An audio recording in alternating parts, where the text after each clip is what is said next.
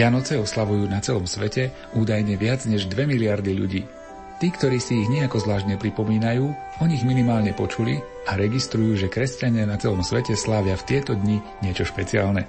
Už 2000 rokov si totiž pripomíname narodenie pravého Boha a pravého človeka Ježiša Krista.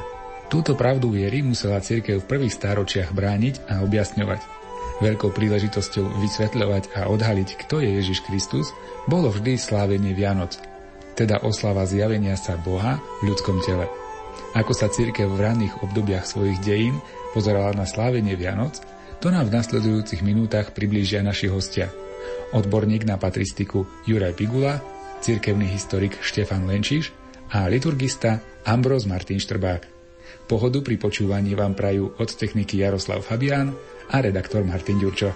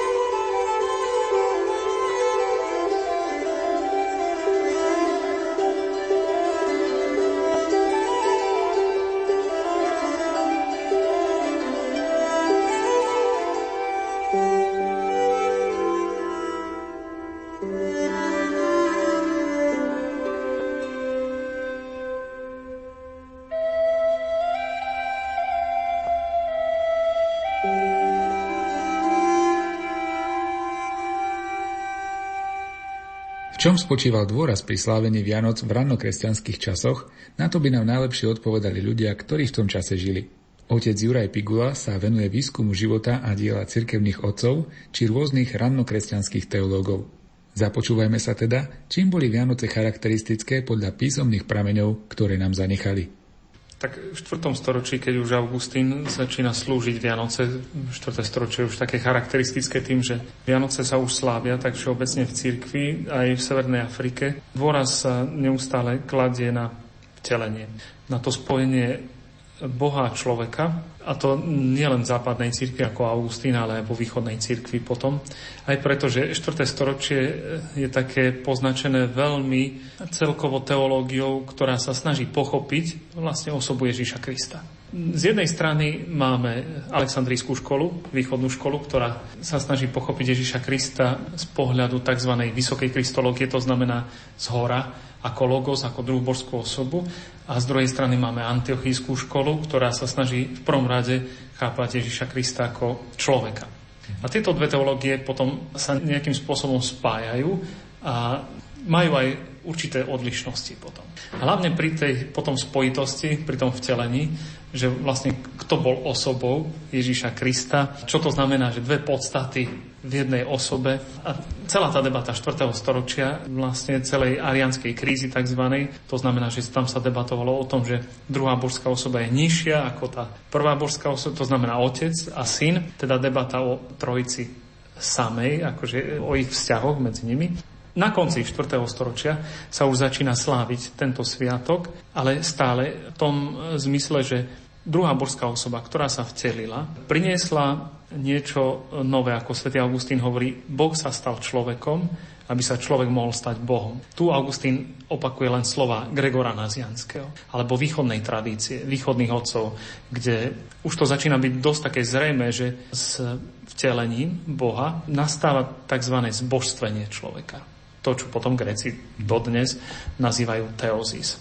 Toto ale už celkovo tá teológia vtelenia vychádza už z druhého storočia a tam svätý Irenej z Lyonu veľmi pekne rozpráva práve na Margo tohto problému. Vychádza z Jánovho Evanília, z Jánovej hlavne teológie. On hovorí o vtelení ako už o spáse. Teda je to trošku možno iný pohľad na dejiny spásy, ako z pohľadu len, len čisto nejakej veľkej noci. Dobre, Veľká noc to je ukončenie dela spásy, Kristova smrť, Kristovo zmrtvých na nebo vstúpenie, príchod Ducha Svetého. Ale Irenej už vidí v inkarnácii, teda vo vtelení, tak ako Jan Evangelista, vidí už spásu. A preto taktiež už od druhého storočia sa trošku tak debatuje o takých dvoch tiež teológiách a tá teológia Vianoc má protiajšok práve v tej veľkonočnej teológii, keď, keď ich chceme takto nazvať, teda ako nejaké teológie. Te, teológia vteleného slova, teológia Kristovej smrti, zmrtvých stania a na nebo vstúpenia. Toto sa mi zdá, že je veľmi dôležité, pretože obidve idú potom spolu, jednu nemožno od druhej oddeliť a je to všetko naznačené už v jasliach, kde to plátno, do ktorého je zavinutý Ježiš, je to plátno, ktoré do ktorého bude zavinutý mŕtvy Kristus, ktoré teda zostane tam potom po zmrtvých staní. Takže toto sa istým spôsobom tak odráža už v tej prvotnej cirkvi. A svätý Irenej hovorí, že v Ježišovi Kristovi, keď Boh sa stáva skutočne človekom, problém bol práve toto slovo skutočne, pretože mnohé gnostické skupiny už od začiatku druhého storočia veľmi zdôrazňovali to, že Kristus nebol skutočne človekom, že bol duchom. Teda tu je veľké zdôraznenie na telo, na telesnosť, na takmer materiálnosť toho človeka Ježiša Krista. Áno, on sa skutočne narodil z Márie Panny. Už Ignác z Antiochie to tak veľmi zdôrazňuje. A potom Irenej, hlavne proti tzv. doketistom alebo gnostikom, pre ktorých celá tá spása bola hlavne duchovná. A Irenej vraví, že slovo prišlo medzi nás, aby sa naučilo bývať v človeku aby sa Boh tak znovu naučil tak prispôsobiť svoje kroky kroku človeka. Veľmi pekné slova. Takže vlastne Vianoce majú taký tvrdý teologický základ. Má to veľmi taký silný teologický nejaký náboj, ten sviatok. Určite vychádza z toho tento sviatok a má svoje podloženie najprv teda vo Veľkej noci. Veľká hmm. noc je základ a potom tá teológia vtelenia sa postupne nejakým spôsobom vynára a stáva sa takou druhou stranou Veľkej noci, pretože všetci si veľmi dobre uvedomujú, že už ten kontakt Boha s človekom a s úplným človekom znamená spásu pre človeka. A toto napríklad Irenej práve v tej svojej teológie inkarnácie tak, tak veľmi zdôrazne, že už tu je spása, už vtedy Boh sa, Boh začína, sa prispôsobuje kroku človeka. Už Boh teda kráča s človekom. Duch Svetý, ktorý neustále posvecuje toho človeka znútra. A teda to zbožstvenie začína práve tu, začína vtelením. Samozrejme, že je ukončené potom Kristovou smrťou, smrtvých staním. Môžeme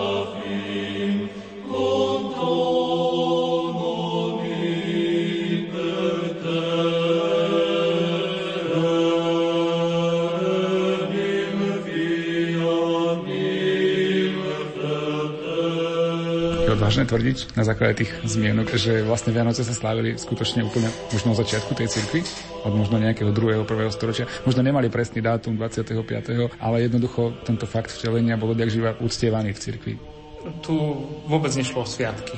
Debata o sviatkoch ako o sviatkoch narodenia nebola nejako tak zaznamenávaná medzi teológmi. Oni trošku sa debatovali, napríklad Tertulian na začiatku 3. storočia debatuje, možno je to február, je to marec, kedy sa narodil Kristus. Tie dátumy boli rôzne pohyblivé, každý cirkevný hodcov dal nejaký dátum, viac menej, podľa istej tradície toho patriarchátu, z oného patriarchátu, z jednej strany, z druhej strany, ale sviatky ako také, sviatky narodenia, nejako neprizvukovali sa tieto sviatky. Jediný sviatok, ktorý bol, a o ktorý bol veľký spor ranej cirkvi bol Sviatok Veľkej noci. Ten fakt, že kedy sa vlastne Ježiš narodil, v podstate nie je až taký dôležitý, ako že sa narodil. Hej. To je podstata, ten význam týchto vecí.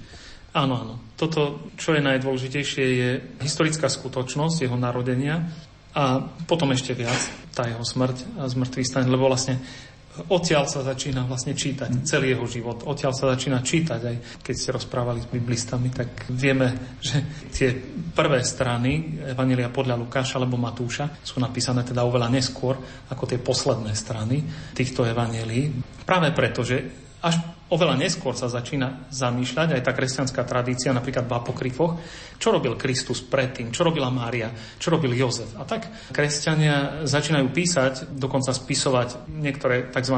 ľudové apokryfy, napríklad prvoto Evangelium Jakubovo, v ktorých môže byť aj veľa pravdy. Máme tam mena Joachim, Anna, zvieratá pri jasliach. Máme ich z apokryfov. V niektorých máme aj mena troch mudrcov od východu, alebo či boli traja, alebo či boli štyria koľky boli, podľa darov usudzujeme, že boli traja, ale Evangelium nehovorí, že, že boli traja. Takže tieto dohady postupne tak vojdu aj do tej takej kresťanskej fantázie, premietnú sa potom do tej literatúry, ktorú vyprodukuje kresťanstvo, to sú apokryfy, tzv. ľudové, pretože samozrejme aj gnostici, aj mnohé iné heretické skupiny mali svoje apokryfy, kde potvrdzovali svoje pravdy. Tam oni o vtelení alebo o narodení Ježiša Krista nič nehovoria. Toto je druhá stránka veľmi zaujímavá. Gnostici zdôrazňovali len Krista, ktorý bol zmrtvý stali. Ten rozprával a rozpráva v apokryfoch. Nič sa nehovorí o tom, že on sa narodil. Nič o zvestovaní. Kdežto v protoevaníliu Jakubovom máme nádherné pasáže o tom, kde nastalo to zvestovanie. To je otázka napríklad. Nastalo zvestovanie najprv pri studni sa prihovoril aniel. Potom Mária, ktorá tkala šarlát, priadla tak potom sa k nej prihovoril znova. A potom sa to odráža v tej ikonografii 5., 6., 7. storočia a potom neskôr. Podobne je to aj pseudoevangeliu podľa Matúša. Tieto veci sa tam odrážajú a máme celé príbehy o tom, ako to Jozef berie, ako to berie celá židovská obec, všetky tieto veci. Sú to určite také zaujímavé poznatky, ktoré máme, s čím sa chceli konfrontovať teda aj prví kresťania.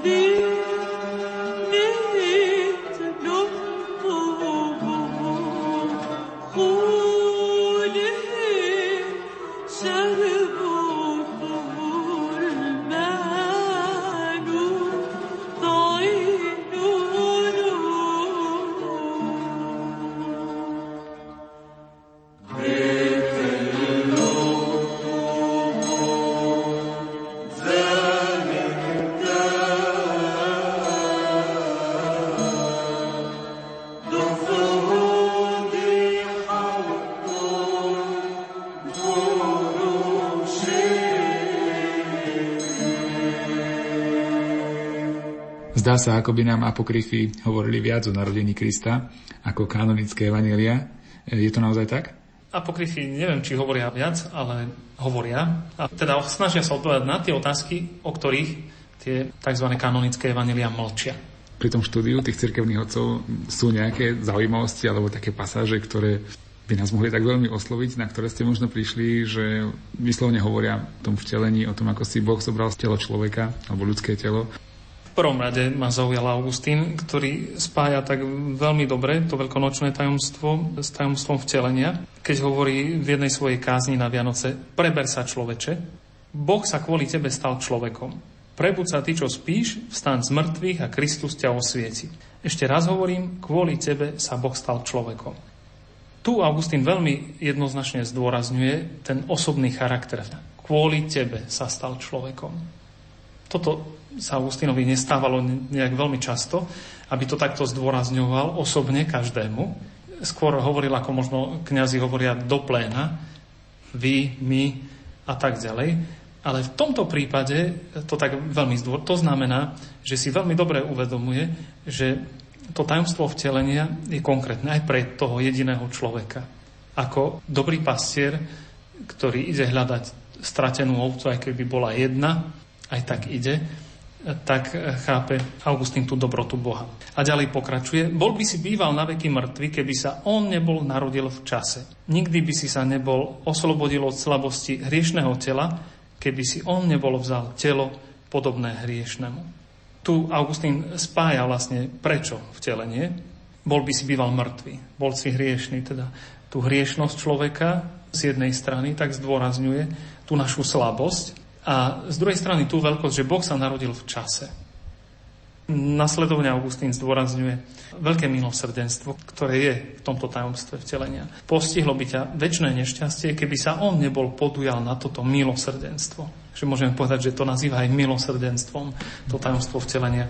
Nikdy by si nebol získal nový život, keby on nebol prijal tvoju smrť. Bol by si padol, keby si on nebol prišiel na pomoc. Bol by si zahynul, keby nebol on prišiel. To znamená, že tu už vidíme skutočne v narodení Krista už aj to, že on zomrie. Teda nevidíme len to, že sa narodilo dieťa, ale už vidíme, kam bude smerovať, kde budú smerovať jeho kroky. Tieto kroky pôjdu na kríž, pôjdu do hrobu. A Augustín trošku tak pod týmito slovami, bol by si padol, keby si on nebol prišiel na pomoc, bol by si zahynul. Zdá sa, že tu máme také echo podobenstva o milosrdnom Samaritánovi. Ten, ktorý padne, Augustín to viackrát takto vysvetľuje, Ježiš je ten milosrdný Samaritán, ktorý zachraňuje človeka, teda každého človeka, ktorého vidí prebodnutého hriechom, ošetruje ho vínom, olejom a platí za neho dvoje mince. Láska k Bohu a láska k blížnemu, ako cesta k Bohu. Rufinus Aquile, jeden z cirkevných otcov 4. storočia, z prelomu 4. a 5. storočia vo svojom výklade symbolu, to znamená vyznania viery, toto hovorí. Narodí sa z Márie Panny skrze dielo Ducha Svetého. Zaiste to vyžaduje tie najčistejšie uši a intelekt. Keď meditujeme nad tým, že sa pred vekmi nevysloviteľne zrodil z Otca, teraz sa nám ponúka meditovať nad tajomstvom, v ktorom Duch Svetý pripravil chrám v panenskom lone. A ako v posvetení duchom nesmieme rozumieť žiadnu slabosť, tak aj v pôrode Panny nerozumieme žiadne porušenie. Veď na svet prišiel nový pôrod a nie bez rozumu.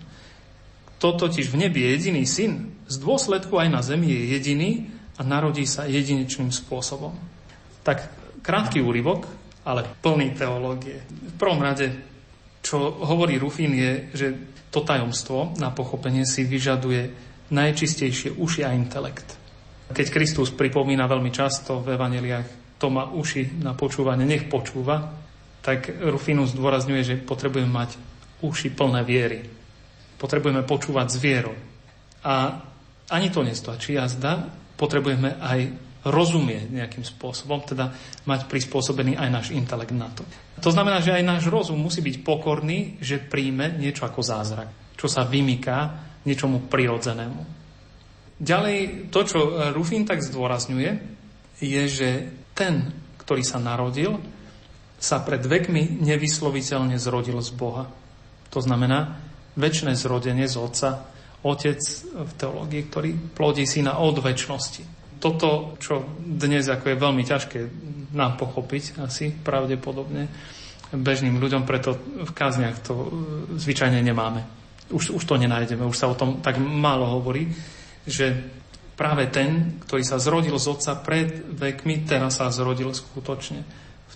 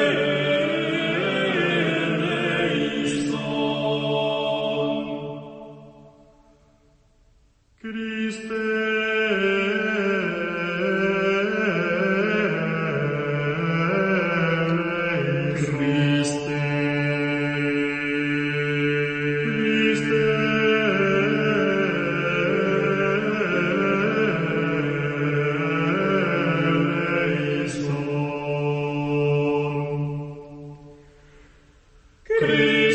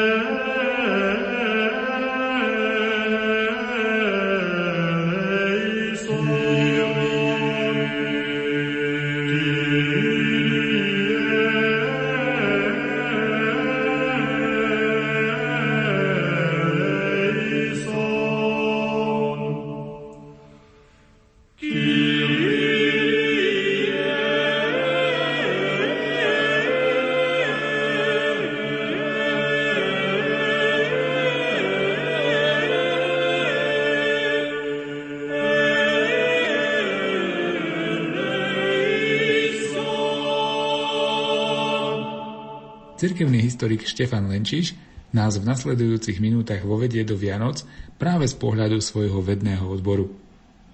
Možno, že mnohých poslucháčov to prekvapí, ale v samotných dejinách cerkvy sviatky vznikali postupne. A my dokonca vieme, že v prvých troch storočiach života kresťanov v centre pozornosti bola každá nedeľa, ktorá bola symbolom zmrtvých stáleho Krista. Pripomínala teda jeho zmrtvý stanie a potom veľký a veľmi teda dôležitý sviatok, práve sviatok Veľkej noci.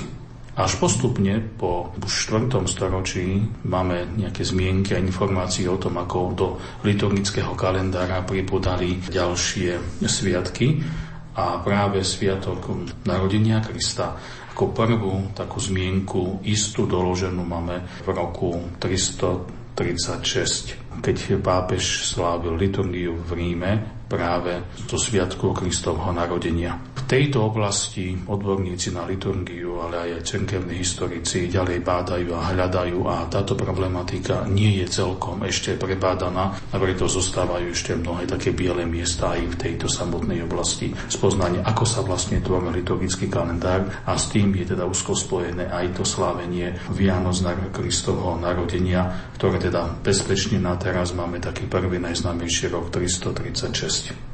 Vieme, že niekedy bol ten svet úplne iný. Ľudia spolu nekomunikovali takým spôsobom ako dnes. Boli tí patriarcháty v tých prvých storočiach, ktoré boli rovnocené, dá sa povedať. Vieme, kde aj inde sa objavovali nejaké zmienky, okrem Ríma teda ešte o tomto slávení Vianoc, alebo stretli ste sa s týmto niečím? Ten sviatok, keď hovoríme, že slávil ho už pápež v roku 336, dá sa povedať, že on už bol zastabilizovaný v celej cirkvi? Ako som povedal, túto informáciu z rímskej liturgii máme teda akoby ojedinelu a len postupne sa vlastne zistuje ďalšie dá miestne partikulárne cerkvy, kedy slávili. V dnešnom ponímaní isté nariadenia, ktoré v cerkvi prídu, tak sa vlastne hneď vlastne zavedú do života cerkvy. V minulosti cerkev postupne len um, ten kalendár tvorila a ten kalendár netvoril sa rovnako každej jednej partikulárnej cirkvi, ale bol to istý vývoj. A pri tom sledovaní aj samotného tohto sviatku zistujeme, že len postupne sa do života cirkvi tento sviatok zavádzal. Nebolo to všade hneď ten naraz. Ako sme vlastne prišli k tomu termínu 25. december? Ako sa vlastne ustalil tento dátum a čo rozhodlo o tom, že tento dátum je v cirkvi slávený, ten sviatok narodenia pána, keďže vlastne z písma nevieme, kedy sa v skutočnosti Ježiš narodil, nevieme to presne povedať. Najväčšia osobnosť kresťanstva Ježiš Kristus, ktorý je Boh a zároveň aj človek, je teda zaujímavé, že nevieme presný jeho dátum narodenia a aj ten samotný 25. december pri pohľade na históriu vieme, že pôvodne na tento dátum v roku 274 rímsky cisár Aurelian ustanovil na počas sírskeho boha Slnka veľký teda sviatok Natale Solvis Invicti, kde sa vlastne oslavoval asýrsky boh tento sviatok Boha Slnka bol ustanovený práve na deň zimného slnovratu, ktorý pripadal na 25.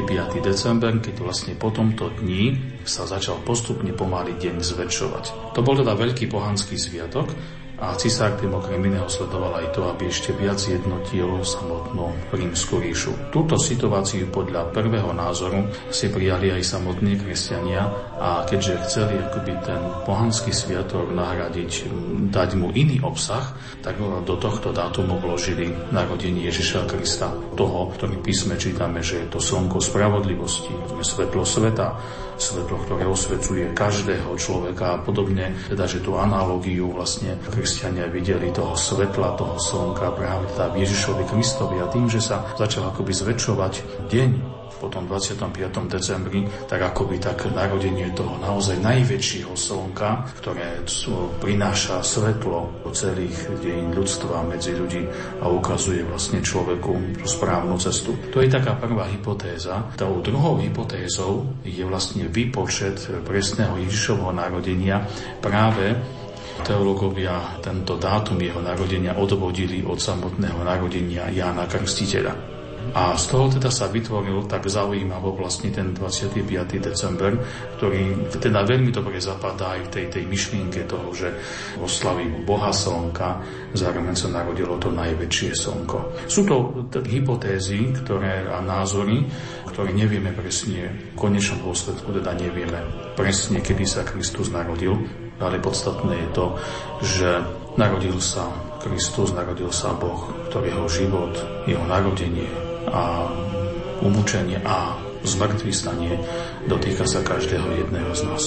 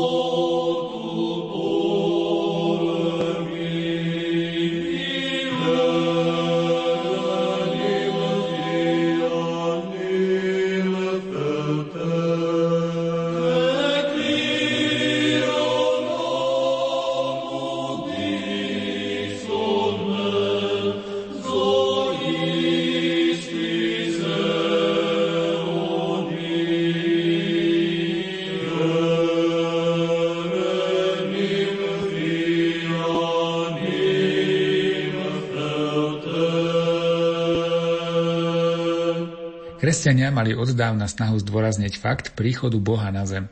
Cirkevný historik Štefan Lenčiš to vníma najmä cez tri druhy liturgického slávenia, ktoré sa odohrávajú 25. decembra.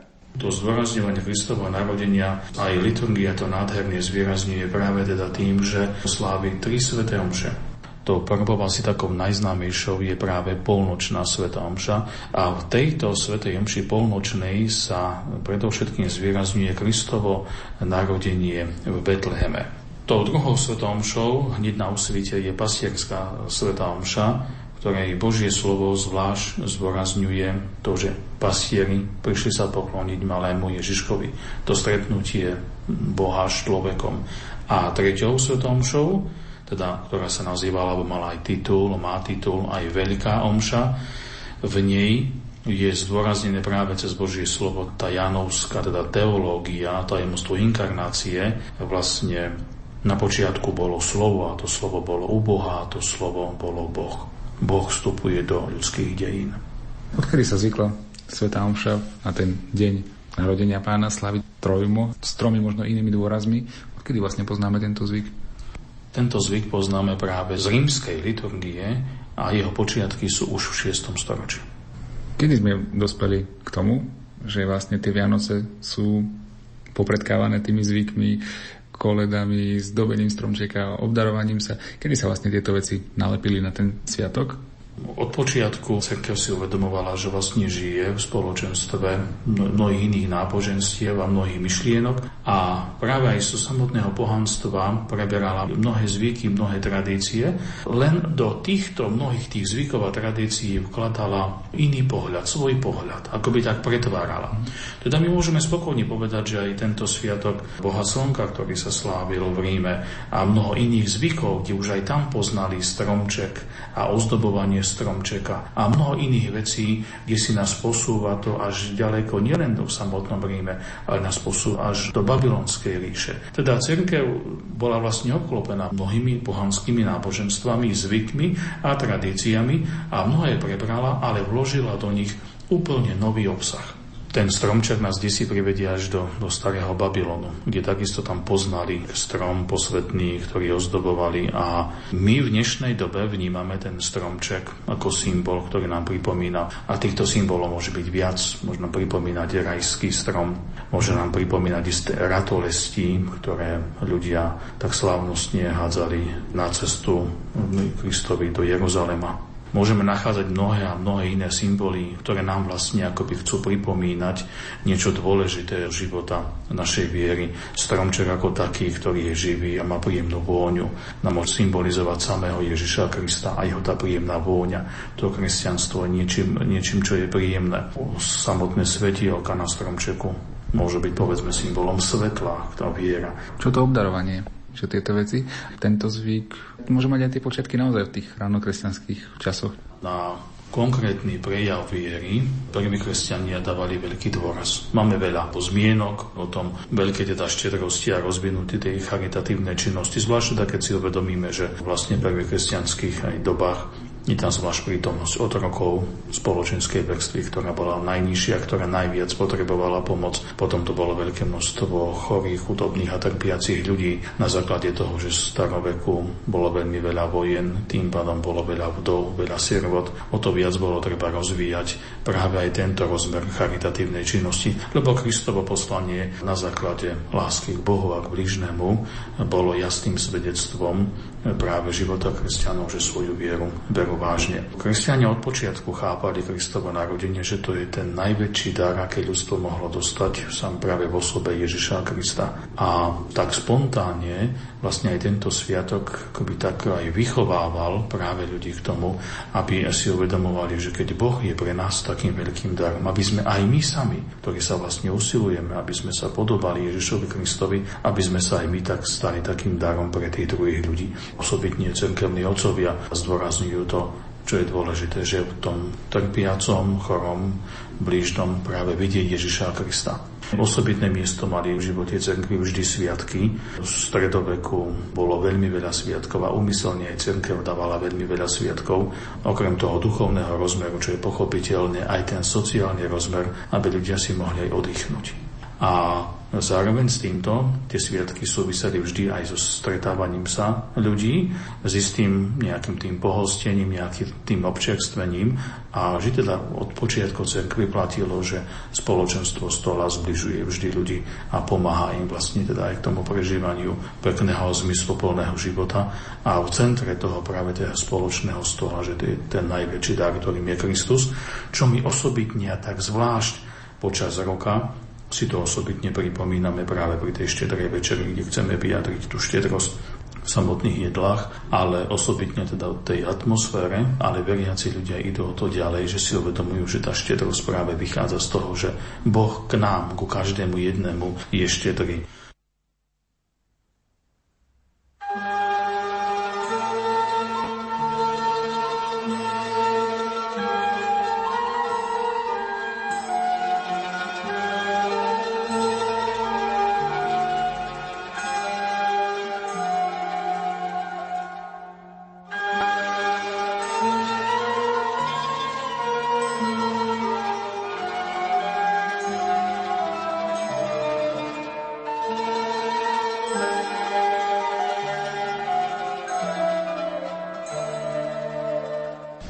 Alebo sviatok, ktorý sa dostane do liturgie, prípadne má svoju špeciálnu liturgiu, môžeme označiť za etablovaný a všeobecne príjmaný. Potom, ako sme sa na Vianoce pozreli cez pohľad patrológa či cirkevného historika, liturgista Ambros Martin Štrbák nám priblíži, ako sa príchod Božieho Syna odrazil v cirkevných sláveniach. Úplne najstaršia zmienka o slávnosti Vianočných sviatkov sa nachádza v Ríme ako deň 25. december.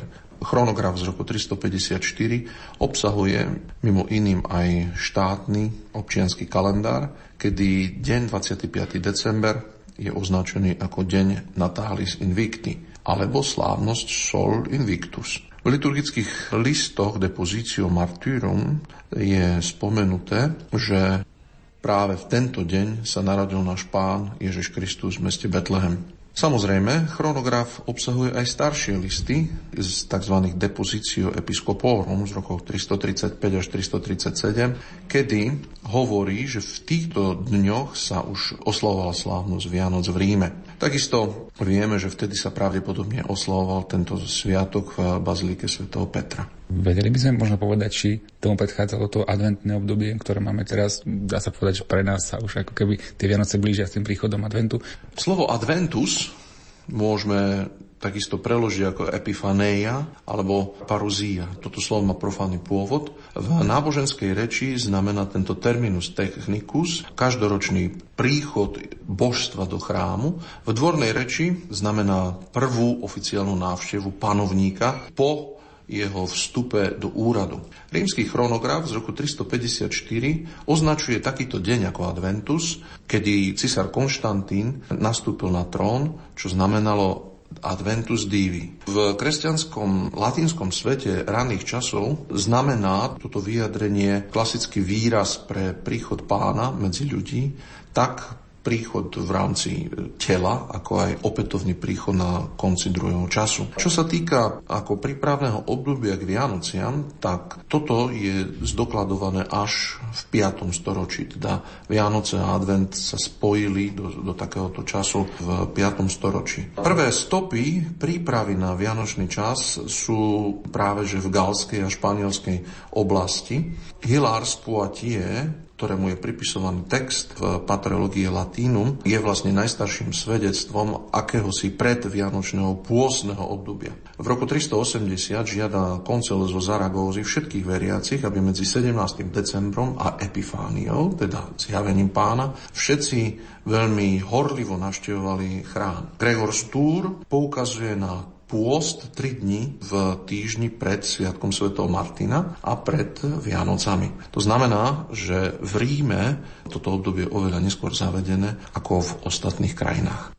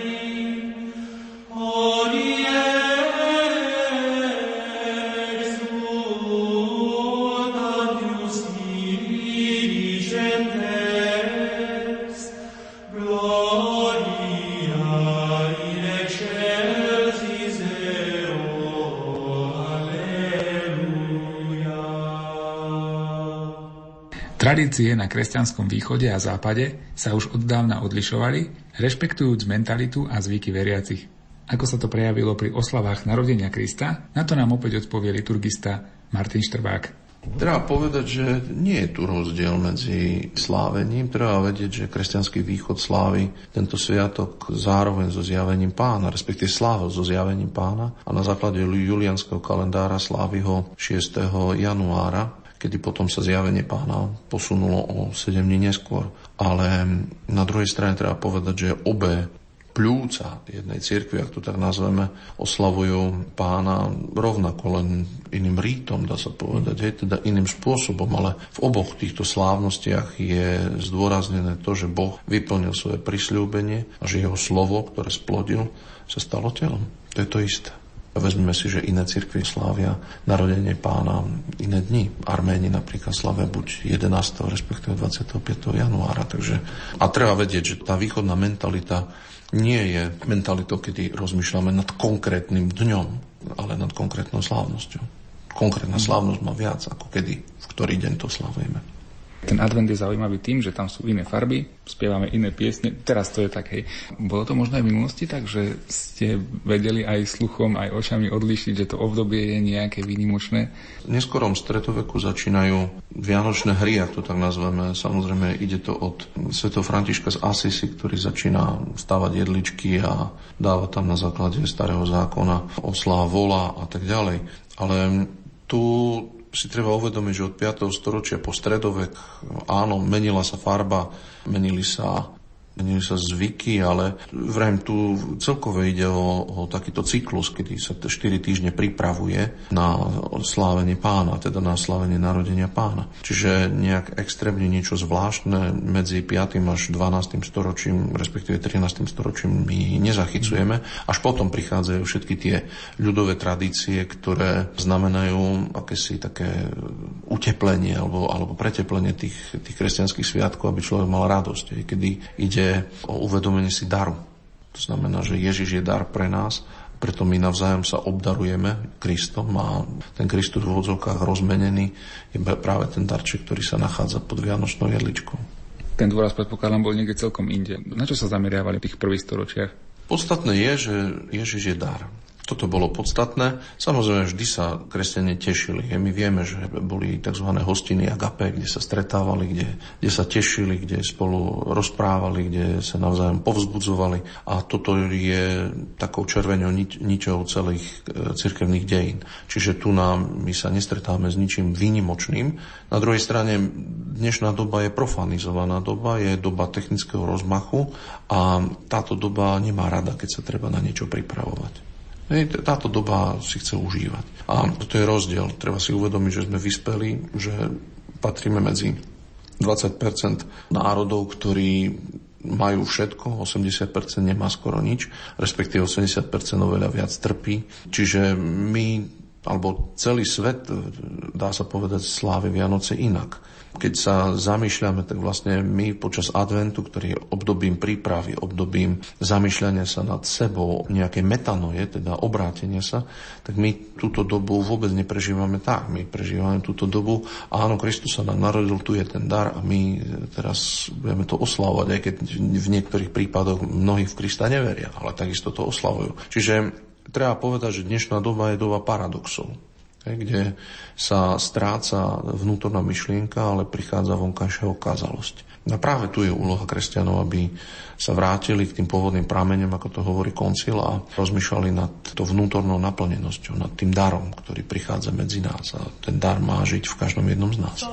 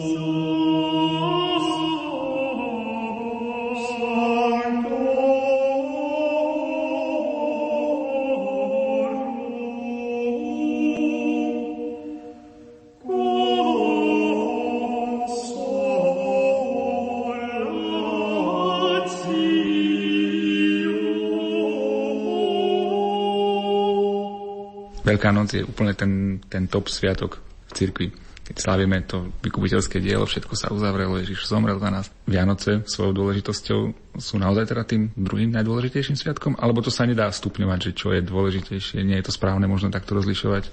Treba si uvedomiť, že keď začneme stupňovať, tak to vôbec nie je v myšlienkach spásnodejného Božieho konania. Môžeme porovnávať advent s pôstom a Vianoce s Veľkou nocou pokojne. Treba si uvedomiť, že náš pozemský život je advent a pôst spoločný. To znamená príprava na stretnutie sa s pánom.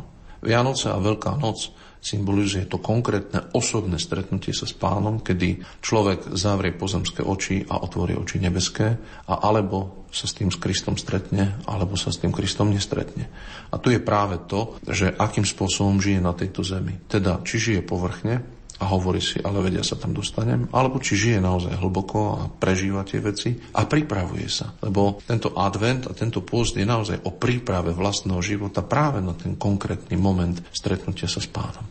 Aký je ten správny spôsob prežívania potom toho vianočného obdobia? Začneme toho 25. decembra.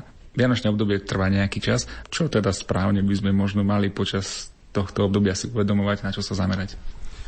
Církev najdôležitejšie sviatky, to znamená Vianoce, Veľká noc a Turice, vždy oslavovala tzv. oktávou. Teda prichádza 8 plných dní, kedy človek sa teší z toho, že mu bolo dopriatné prežiť tento konkrétny sviatok. To znamená, že my slávime oktávu pána. Samozrejme, v tom vianočnom období už potom prichádza svätý Apoštol Ján, prichádzajú tam sveté Neviniatka, prichádza tam svätý Silvester a prichádza svätý Štefan, hej, ale premoštrátska rehoľa napríklad v minulosti vždy oslavovala 8 plných dní, kedy mala vyslovene formulár Sv. Omše z Sviatku narodenia pána, kedy teda človek nielen v jeden deň oslavoval toto narodenie pána, ale 8 dní ho oslavoval, to znamená plnosť. To znamená, aby sa v človeku zahrial ten plameň Krista, ktorý prežíva. Presne to isté je po Veľkej noci. A takisto, aj keď dnes to už neoslavujeme, ale takisto na 50. deň, kedy prichádza Duch Svetý, tak církev v minulosti oslavovala 8 dní Čiže to sú také tri najdôležitejšie slávnosti najdôležitejšie sviatky, kedy človek má v úvodzovkách týchto 24 dní z roku prežiť absolútne naplno, to znamená, mal by ich prežiť v chráme, mal by ich prežiť s radosťou, mal by o tom vedieť rozprávať, mal by prijať Krista, mal by si o tom čítať, mal by počúvať, čo mu Boh chce povedať. Čiže toto je taká, povedal by som, kresťanská oslava. S Vianocami sú tak späté tie koledy a deti chodia dobrá novina, to je také známe teraz, hej, ľudia prispievajú na nejakú dobrú vec a robí sa to počas tých Vianočných sviatkov. Dá sa v tom nájsť nejaká paralela s tým starokresťanským, že podelím sa s tou radosťou aj takýmto spôsobom a nejako sa zapojím. Stredovek teda po svetom Františkovi prichádzajú všetky tieto oficiálne fenomény, to znamená tak koliet, ako aj všetkých vecí a to si treba uvedomať, že tu vidíme vývoj. Teda. Predtým nie sú nejaké prámene, že by ľudia chodili a obdarovali sa a tak ďalej. Samozrejme, my môžeme predpokladať, ale to, je, tu sme teraz na báze takých fikcií, takých myšlienok. Treba vedieť, že Ježiš je dar a samozrejme, že s týmto darom sa človek delí. Tu ani tak nejde o tie drobné, ktoré sa deťom dávajú, tu ani nejde tak o tých troch kráľov, ani o tú dobrú novinu a tak ďalej. Ako skôr to, že človek prežíva vnútornú radosť a vie sa s tou vnútornou radosťou podeliť. Či sú to návštevy, či je to radosť, či je to úsmev, či je to pomoc, či je to finančná pomoc. To je jednoducho jedno. Tu je podstata vyslovene Kristus sa narodil a to je jeden neskutočný dar, ktorý my máme možnosť prežiť. Je v tejto vianočnej liturgii niečo, na čo by ste upozornili, že pozor, tak toto často nemáme, toto je zaujímavé. Je tam niečo, čo vás možno tak špeciálne oslovuje počas toho vianočného obdobia? Čo mňa osobne oslovuje je anielský pozdrav, ktorý zaznel v Betleme. Sláva Bohu na výsostiach a na zemi pokoj ľuďom dobrej vôle. Eudokia. Práve ten, ten pokoj, ktorý vychádza zo starozákonného šalomu, to znamená Božia preplnenosť, Božia milosť. Jednoducho tu ide byť presítený Bohom, tak by som to nazval. A práve tu zaznieva to slávnostné sláva Bohu čo je typický vianočný prvok a keby sme hľadali v alegorických komentároch Ruperta z Dutz alebo Amolára z iste by sme tam našli práve tento moment, kedy anieli oslavujú jednoduchým ľuďom. Pastieri boli jednoduchí ľudia, kedy oslavujú jednoduchým ľuďom a naví, ako sa to v nazýva, teda úbohým, hovorí Mesiaž je tu. A toto je jeden prekrásny moment. Myšlienka osláviť dar, ktorý nám Boh dal narodením svojho syna, sa ťahne kresťanstvom nepretržite už 2000 rokov. Nezabudajme preto ani my dnes poďakovať za ten okamih, keď sa Boh v Kristovi spojil so svojim stvorením, aby sme sa takto aj my mohli narodiť pre nebo. Za pozornosť vám ďakujú tvorcovia relácie Jaroslav Fabián a Martin Ďurčo. Program,